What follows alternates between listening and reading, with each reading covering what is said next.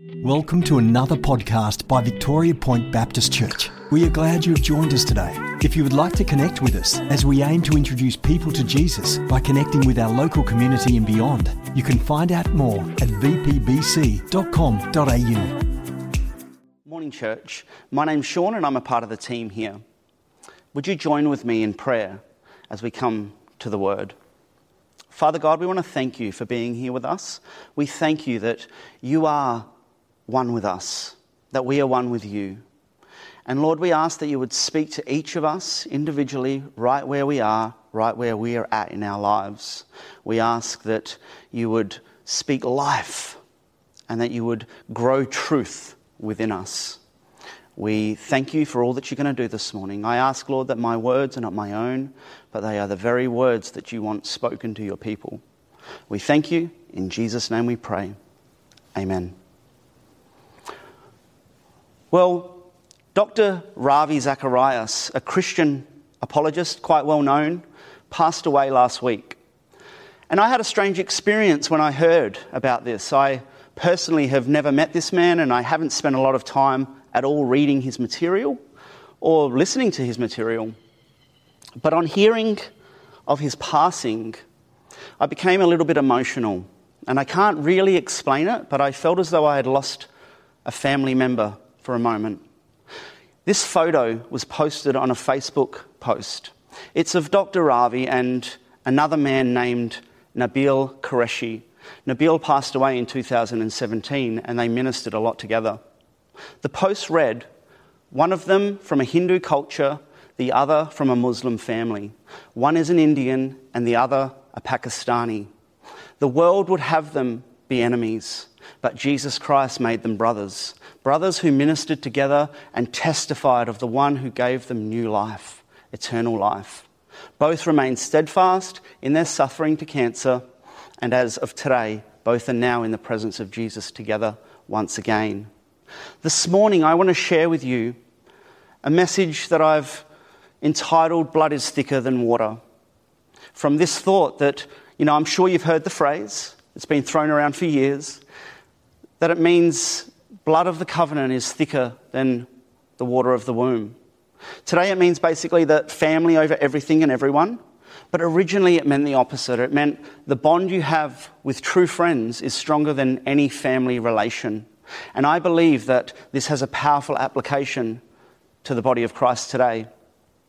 So as we continue to explore love does and loving one another, I'm reminded once again of what love has done for us and what love is doing today. If we go right back to the beginning when God created Adam and Eve, I think we could agree on two things. Firstly, I think we could agree that God didn't need humanity. The Father, the Son, and the Spirit were in complete oneness. And the very thought that God needed us is preposterous. God was and is and will always be complete. Secondly, I think that we can agree that God created humans for the purpose of building family. A family that would be one with Him, that would be one with each other, and that they would exist on a pure foundation of His unconditional love. We read in Genesis that God said to Adam and Eve, Go forth and multiply, or extend the family. When I think of this scene, I almost always think of Adam and Eve and God as the first church, the first members of the first church here on earth. And this church was not a building, there wasn't a committee, there wasn't a formal youth or children's ministry or music team, and so on. The first church was a picture of family, walking together, doing life together, loving one another there was unity, diversity, uniqueness, and oneness. They knew who they were, as in their true identity. They were sons and daughters of God, and they knew that. But they also knew whose they were. They knew they had a father that loved them. But something happened. Satan distorted the very words of God to the point that Adam and Eve began to question and they became confused about their identity. And subsequently, they believed that God was holding something back from them. The truth of their oneness was questioned, and so Adam and Eve's response was, well, maybe God is holding something back. I mean, look how beautiful the fruit is, not just to eat, but it'll make us wise. Maybe we're not as close as what we think we are. They ate the fruit, and this created a tear, a separation between man and God that man would never be able to repair. It says immediately their eyes were opened and they saw that they were naked. And I would suggest that they didn't like what they saw. I would suggest that two things happened that they no longer knew where they stood with God and that they no longer knew where God stood with them. They were experiencing what we would call an identity crisis. They were no longer in a place of oneness. This original family unit was broken. One had become two. And the once complete and perfect family was now incomplete, imperfect, and in fact, it became, became quite dysfunctional. We just have to look at Cain and Abel in a couple of chapters. What God had brought together, man had separated. Before God put them out of the garden, he said to them that one was coming in the future, the second Adam, Jesus, and that he would repair the tear, the separation. He would bring back together and unite the family once again. Man would be restored to the Father, and it would start with a new tear.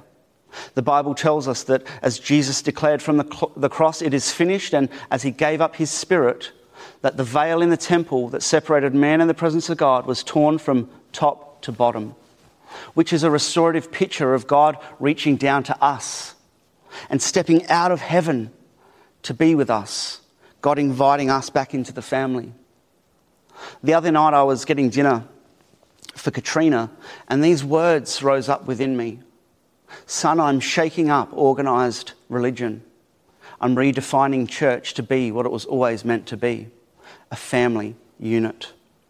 You see, when the first church was messed up, organised religion stepped in and tried to repair the tear with activity. And by nature, you know, we want to fix what's broken, and we kind of rose up and told God that we could fix this. What we did is we underestimated the size of the tear and somehow thought that obeying a few rules, reading our Bible, and praying for 30 minutes a day could fix this. But right from the get go, God made it clear that Jesus would come and only He could repair what man had broken. And He was not only willing, He joyfully embraced His cross, and we were embraced with joy. Jesus came to the earth and began to show us what family was and what it looked like. He chose 12 seemingly random disciples a prostitute, a criminal, a traitor, tax collector, a few fishermen, Judas Iscariot, and he created family. In Jewish culture, a rabbi and his disciples were actually considered to be one household. And this is what God was doing. He was building his kingdom his household. Jesus said to us that he was the invisible, uh, the visible image of the Father. He showed us what our Father looked like, but he also showed us how to relate to him. And he invited us into this. And in becoming the guilty one, he said, It is finished. And he said, Just believe that I have repaired the tear. And you will be a part of my family. You will be one with us and you'll be one with each other. In John 17, Jesus prayed for you and I in this very manner. He said, My prayer is not for them alone. I pray also for those who will believe in me through their message, that all of them may be one. Father, just as you are in me and I am in you, may they also be in us, so that the world may believe that you have sent me. I have given them the glory that you gave me, that they may be one as we are one. I in them and you in me, so that they may be brought to complete unity. Then the world will know that you sent me and have loved them even as you have loved me. And this brings me to Ephesians 4 1 to 6. This says, As a prisoner for the Lord, then I urge you to live a life worthy of the calling you have received. Be completely humble and gentle, Be patient, bearing with one another in love. Make every effort to keep the unity of the Spirit through the bond of peace. There is one body and one Spirit, just as you were called to one hope when you were called. One Lord, one faith, one baptism, one God and Father of all, who is over all and through all and in all. Paul spends the first three chapters of Ephesians explaining to us the revelation of how much God loves us who we are in Christ, and how the family unit has been repaired to once again function as a family and in a place of oneness. In chapter 2, verse 4 and 5, Paul explains that because of God's love for us, even when we were dead in sin, he made us alive together with Christ. Alive together here is translated quickened with, or to become one. And this is what's happened. If you have believed the gospel, Christ not only lives in us, but we are now one with him. And then Paul shares a beautiful, beautiful truth. Not only have we been joined to Christ, not only are we one with Christ, Jew and Gentile, slave and free, male and female have become one. Chapter 2, 13 of Ephesians tells us how this has happened. And Paul clearly states that it is the blood of Christ that is responsible for reuniting the family unit. We are all one, brothers and sisters in Christ. Now, if you're married or dating, don't let that weird you out. It's a spiritual oneness that we're talking about. Blood is thicker than water. You are connected by the blood of the new covenant. We are members of one household, God's household as Paul explains in the chapters leading to Ephesians 4. We are not an organization, we are a family of believers. When I was growing up, I can remember so many times having pretty big blowouts with my brother. There were a few fistfights and there were lots of words exchanged and times of you know significant um, times where we didn't actually speak. But one thing was that when one of us was in trouble, the swords were laid down and we joined forces for the good of the family. My brother did things for me that I know that he wouldn't do for another soul on this planet. We were brothers by blood. But I also have a mum at this church whom I'm not related to, but who I'm joined to in the spirit. We are one, one blood. We are family. You might also like to look at um, King David and Jonathan in the Bible and see how they came together from different families, quite a unique situation, but they joined together in blood. Paul is encouraging us here in Ephesians 4 to walk out the path set before us with all humility, gentleness, and patience, and forbearing with one another in love, for the purpose of unity in the Spirit, for the bond of peace. So, why are we so frustrated at times? Why do we allow the words and the behaviors of others in the body of Christ to pull on the emotional strings of our life? Why do we get so offended by the actions of those around us?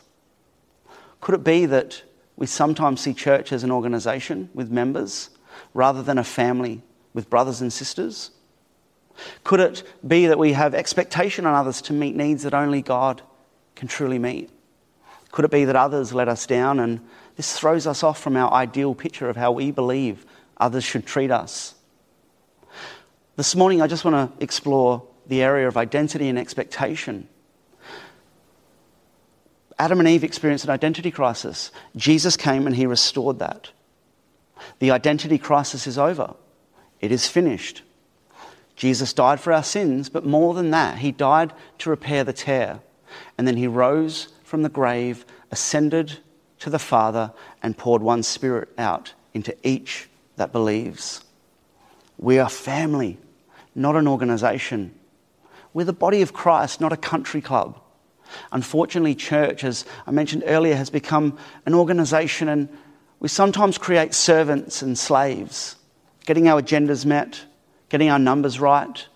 But church was always meant to be a family from the very first family to right here, right now, today. You see, parents don't raise servants and slaves, parents raise sons and daughters. God is our Father, and He doesn't want servants and slaves, He wants sons and daughters. And we are all sons and daughters of this house. We are spiritually connected. And might I suggest that the connection is more real than any physical connection that you might have on the face of this earth because it's an eternal connection. When God created you, He created you with spiritual needs the need for love and acceptance and significance, assurance, commitment, security, and rest. These are needs that only God can meet perfectly. Other people are not designed to meet your needs perfectly. People are fallible, and the Father wants us to go to Him so that we can have those needs met by Him. Let's say I go to Katrina for acceptance. This could be a real story or it might not be. I'll let you be the judge of that. I'm feeling a bit deflated by an interaction that I had earlier. I had a bit of a disagreement at work, and I left feeling that no one was really listening to my point of view. Well, I get home and I start to try and talk to Katrina about it, and um, she's busy with the kids and like the bath time and all those sorts of things. And she snaps at me and tells me in kind of a harsh way to talk to her later. But all I experienced in the moment was rejection. So I was rejected at work and I was rejected at home. And this has the potential to cause all sorts of problems. See, the problem isn't her response to me or my experience at work. The problem is, is that we often look to other people to meet the needs that only God can meet perfectly. If I know that I'm accepted by God, man's reactions or life's experiences should not unhinge me and cause problems in my life. When we look to others to meet these needs, we hand them control and we allow them to tell us who we are and how to feel. We become puppets for them. Let me paint a little picture for you. We're each born created as an incomplete puzzle, a puzzle with only one piece missing. This puzzle piece that completes us is Jesus. But we often look to others and we try and use other people as puzzle pieces to try and complete us or complete our puzzle. And because these pieces don't fit, we try and jam them and force them in, and it kind of dings everything up a little bit. But there's a greater puzzle, there's a bigger picture in all of this. It is said that we have a God shaped hole that only God can fill. He is the missing puzzle piece of our humanness. And as our picture is complete, when we let Jesus slot perfectly in and complete us, the bigger picture starts to emerge and take shape. We realize that our complete picture, our whole self, is simply a single puzzle piece to a puzzle that God Himself is putting together. When we go to others and try and meet a need that only God can meet, it's like trying to make a puzzle piece fit where it simply was never made to fit. The results are dinged up, bent, and broken pieces. When we expect others to fit into a space, to meet a need that they were never meant to meet, we end up disappointed and discouraged, rejected and frustrated, annoyed, angry, offended, hurt, dysfunctional, and so on. Jesus is building his church, his family, Jesus presents us with an invitation to invite Him in to complete us, to simply believe in Him. And when we accept this, we connect with Him and we become one with Him. And we connect with our brothers and sisters and we become one with them. When we know who we are in Christ, we stop looking to have the needs met by others in the body of Christ, needs that only God meets perfectly. We don't rely on others' love or acceptance to complete us. We don't allow the words or behaviors of others to unhinge us and divide us. We pour ourselves out for others in the family. We don't get caught up in trivial, trivial matters or hurt and offended by another's dysfunction. We walk in love and we allow His peace to flood our lives and family unit. Paul shares four areas in Ephesians 4 that he encourages us with that can help us here. He says, with all humility. So when we understand and walk in humility, we know who we are in Christ. We can be a peacemaker without needing to fight for our rights. We know that our flesh is weak and that we cannot live in our own strength. And humility produces a grace that understands that others are also fallible and weak.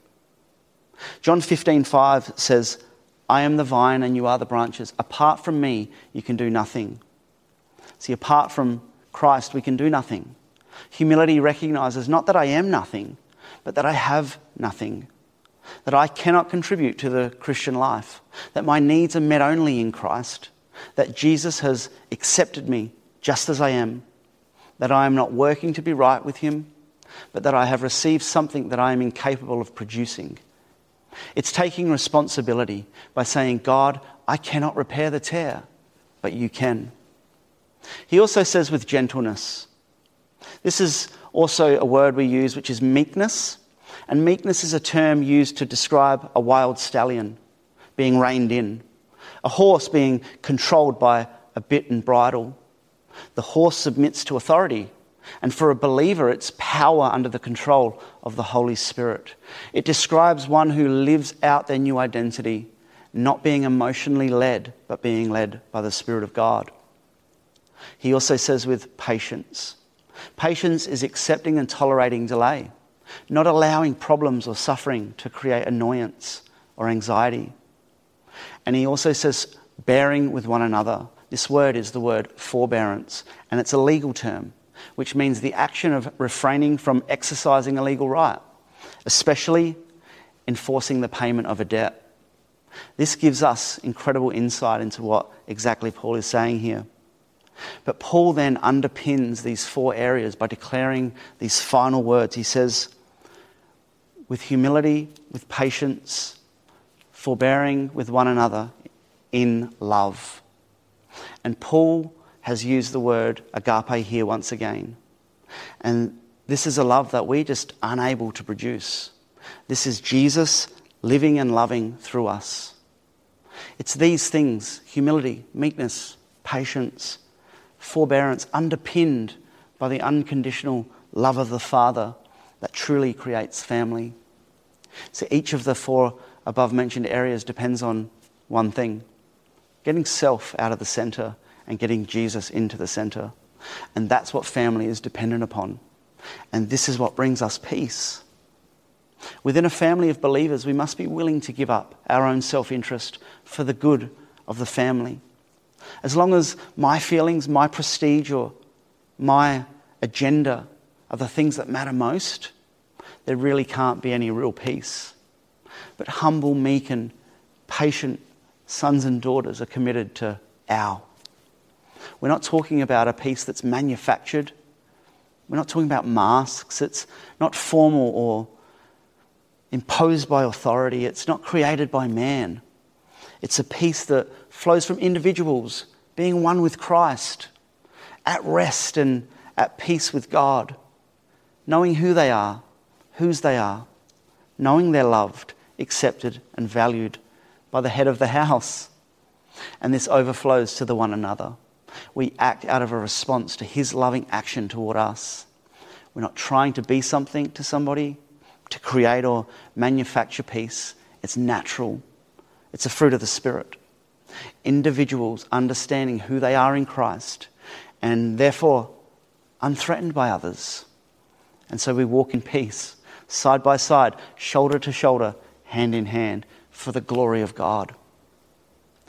The message shares Ephesians 4 5 and 6 like this You were all called to travel on the same road in the same direction. So stay together, both outwardly and inwardly. You have one master one faith, one baptism, one God and Father of all, who rules over all, works through all, and is present in all. Everything you are and think and do is permeated with oneness. How beautiful is that? Like Dr. Ravi and Nabil, we too all come from all walks of life backgrounds, ages, races, and genders. And it's very likely that being a Christian in this area, this postcode is the only thing that some of us have in common. But we are not an organization of members with personal agendas. That, that's not who we are in Christ, under Christ. We're a family of believers bound by the blood of Jesus. He loves us. And would be, we be willing to surrender and allow Him to love our brothers and sisters through us. And it doesn't just stop with us here at VPBC. Every single person that has received Christ as Lord and Saviour is our brother and sister. So it's a big family, but we have a big God, a big Papa who loves us in a big way. And so, in closing this morning, we have been joined together. Two have become one one with Christ and one with each other. When we allow our flesh to rule, when we expect others to complete us with their actions and words, rather than the unconditional love of God and trusting Him to meet all of our needs, we're destined to separate from one another. We will allow, uh, we will allow our high expectations to disappoint us and tear us apart. But I want to encourage us this morning, church, that what God has joined together, let no man separate. Jesus has repaired the tear. We should also understand that, you know, we're not perfect. We never will be here on earth. We will get frustrated, annoyed, and we will even argue. We don't abide in Christ perfectly all the time. We don't have to be perfect. That's the beauty of it. We just need to look to Jesus and not to each other to fulfill us. When we do that, our relationships with one another are not built on conditions, and we're free to love others not needing anything in return. Blood is truly thicker than water. It's His blood that joins us perfectly together in unity, which brings peace. This morning, as our time together comes to an end, would you simply listen to this song that we're about to play and receive the blessing from the Father? This song is called The Blessing, and it was released on the 3rd of May this year during the coronavirus pandemic. And this is 65 churches and movements across the United Kingdom coming together as one to declare a blessing over the nation. They put aside style and difference, denomination and preference, different ages, genders, races, operating in diversity, uniqueness, and in oneness. This is God's original benediction over the people of Israel. And I leave you this morning with the words that Aaron spoke in Numbers 6 22 to 26. The Lord bless you and keep you. The Lord make his face shine upon you and be gracious to you. The Lord turn his face toward you and give you peace. God bless. The Lord bless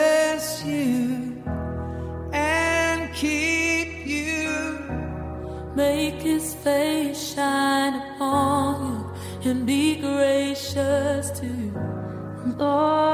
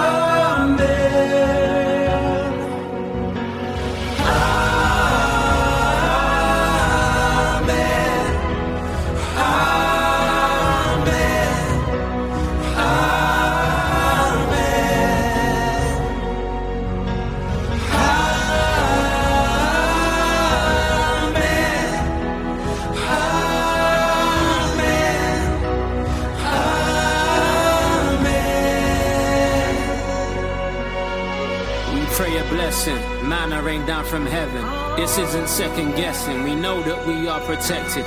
May the peace that surpasses all understanding be our message. Grace and favors in your nature, in your essence. May essence. His favor be upon you and a thousand generations. and your family and your children. and their children, and their children. May His favor be upon you and a thousand generations. Children, and their children, and their children. His favor